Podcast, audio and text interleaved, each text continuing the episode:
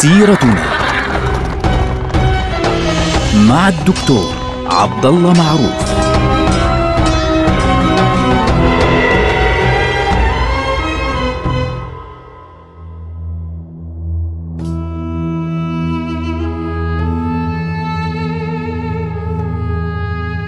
السلام عليكم ورحمة الله وبركاته. سيرتنا سيرة هذه الأمة العظيمة ونحن الآن في عهد السلطان سليمان القانوني.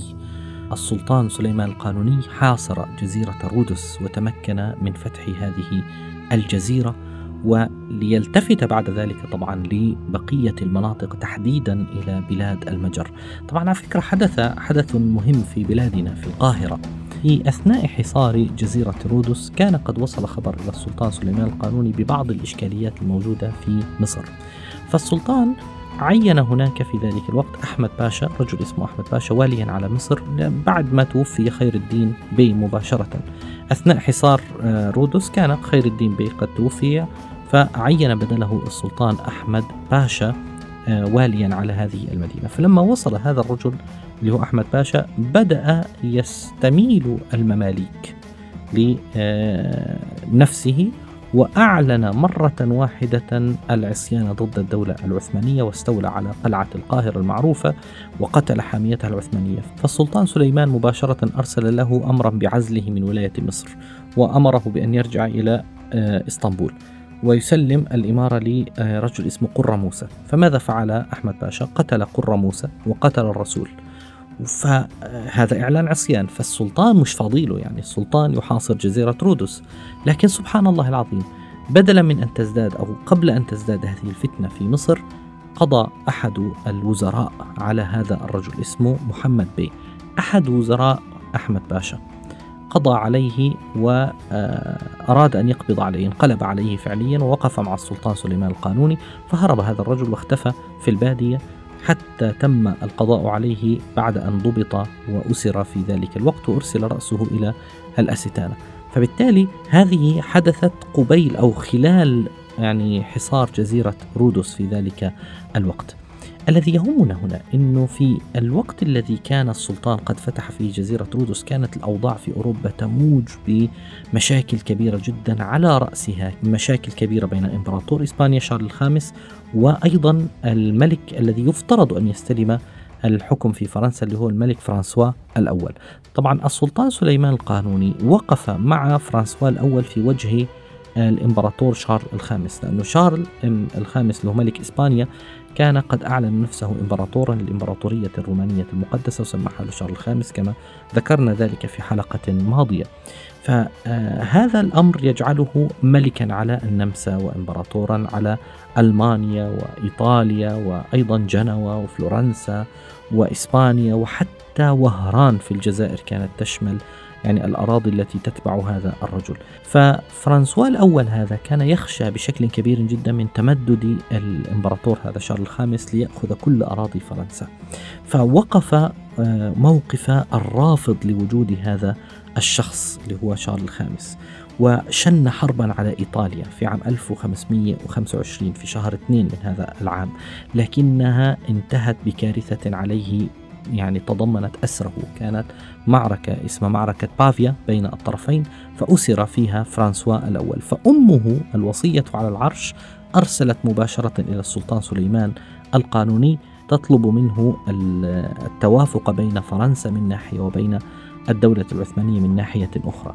فالسلطان سليمان طبعا وافق على ذلك بشكل كبير. أيضا وصله كتاب من فرانسوا الأول أثناء وجوده في الأسر يطلب منه أن يهاجم لويس الثاني ملك المجر اللي هو كان السلطان قد حاربه أصلا في آه، فتح بلغراد لأن لويس الثاني قتل آه، رسل السلطان سليمان القانوني مما أدى إلى فتح آه، بلغراد كما ذكرنا في حلقة ماضية.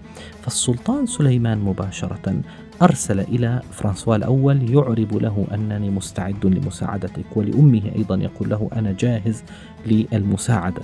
ولأنه آه، التقارب مع فرنسا في ذلك الوقت كان أفضل للدولة العثمانية لأن هناك عدو مشترك للطرفين هو الإمبراطور الإسباني وملك المجر الذي يعني كان بينهما اتحاد كامل في هذه المرحلة. فالسلطان سليمان رأى أن هذا الوضع المرتبك المضطرب في أوروبا يتطلب تحركا سريعا من طرفه باتجاه أوروبا وتحديدا باتجاه المجر لكي يتمكن من فتحها بالكامل. ليه؟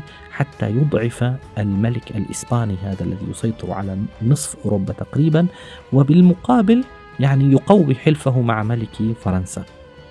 فتحرك السلطان سليمان القانوني باتجاه بلاد المجر. كان منذ فتح بلغراد كان يفكر في دخول بودابست كان يريد أن يفتح بودابست. السلطان كان يعلم أن السكان نفسهم كانوا فقراء بشكل كبير جدا وكانوا يكرهون الملك لويس الثاني ويكرهون الملوك الأوروبيين الآخرين بسبب الطبقية الشديدة التي كانوا يعانون منها في ذلك الوقت. حتى أنه كانت هناك مشاكل كبيرة جدا بين النبلاء الكبار في ذلك الوقت والألمان. فالألمان الموجودين في قرب في المناطق المجر والنمسا كانوا يطلبون مساعدة السلطان. فسبحان الله العظيم كانت القضية كأن السلطان سليمان يعتبر بالنسبة لهؤلاء الضعفاء في أوروبا كان يعتبر منقذا لهم. فالمبدأ أن السلطان رأى أن كل هذه الأوضاع مواتية له للتحرك بشكل مباشر ليتمكن من فتح كل آه، بلاد المجر بكل قوته.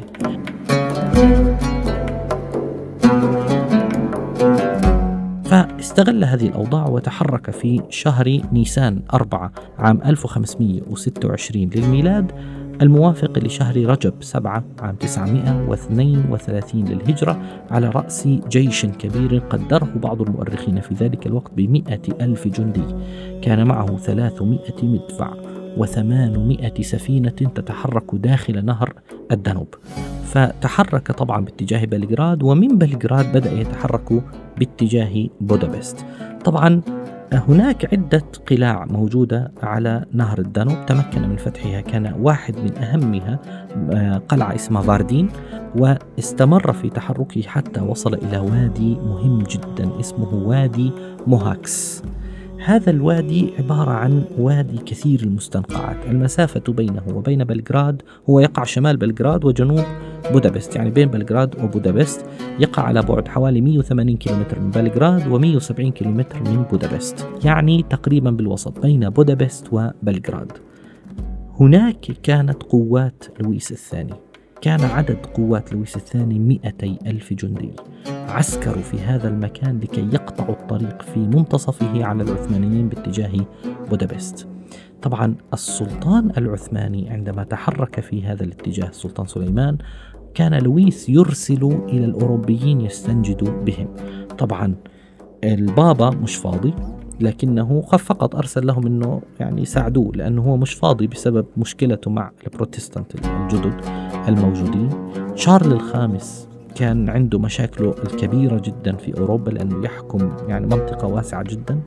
آه لم يتحرك أحد لإنجاده. فرنسا هي أصلا تقف مع العثمانيين في ذلك الوقت. فلويس الثاني واجه جيش العثمانيين وحيدا هذه المعركة كانت معركة في غاية الغرابة. يعني مئة ألف جندي يقودهم السلطان سليمان القانوني مقابل مئتي ألف جندي يقودهم لويس الثاني بنفسه.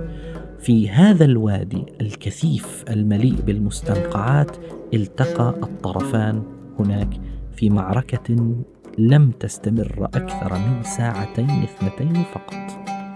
يعني إحنا نتكلم ساعتين إلى ثلاث ساعات كان قد قضي تماما على آه، جيش المجريين. الجيش المجري واجه المدافع العثمانية مباشرة. يعني كان العثمانيون قد انتظروا حتى تقدم جيش المجريين فواجهه العثمانيون بكل قوة. فلما يعني آه، انسحب العثمانيون قليلا فوجئ المجريون بالمدافع خلف المشاة. يعني كان آه، السلطان سليمان القانوني كما تقول بعض الروايات قد وضع المدافع مخبأة خلف المشاة في الجيش. ف وأمر المشاة طبعا بالتحرك باتجاه المستنقعات. فالتقى الطرفان هناك ودارت بينهما حرب شديدة جدا ثم بعد ذلك انسحب الجيش وطارد الجيش المجري العثمانيين فإذا به يجد نفسه أمام المدفعية العثمانية. فبدأت المدافع تضرب مباشرة على المشاة على سلاح المشاة. فمزق الجيش تمزيقا. شتت الجيش بكل يعني شكل غير معقول. فالملك لويس لما رأى هذا المشهد لويس الثاني بدأ يفر بنفسه يعني يريد أن يفر من أرض المعركة فقتل أثناء الفرار. قتل أثناء الفرار وانتهى الجيش المجري عن بكرة أبيه في هذه المعركة. مئتا ألف جندي قضي عليهم كما يعني كما يذكر آه، سولاك زادة إيش بيقول؟ بيقول مقدار ما بين صلاتين فقط. هذا قضي فيه على جيش كامل.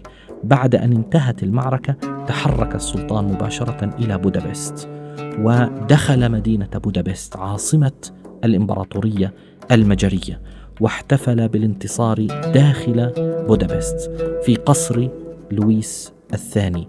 وعين أمير ترانسلفانيا اللي هو اسمه جان زابوليا قال له أنت ملك المجر تحت حكمي فسلمه المجر تحت حكم السلطان سليمان القانوني وأصبحت المجر تابعة للدولة العثمانية وكان من أهم ما أخذ السلطان سليمان القانوني من غنائم من المجر كتب موجودة كثيرة جدا وجدت في خزائن كنيسة ماتياس كورفن.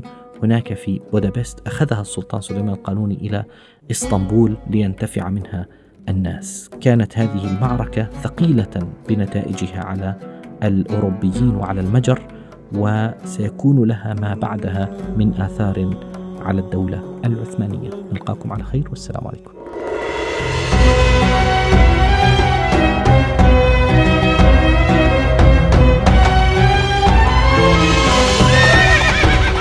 سيرتنا مع الدكتور عبد الله معروف.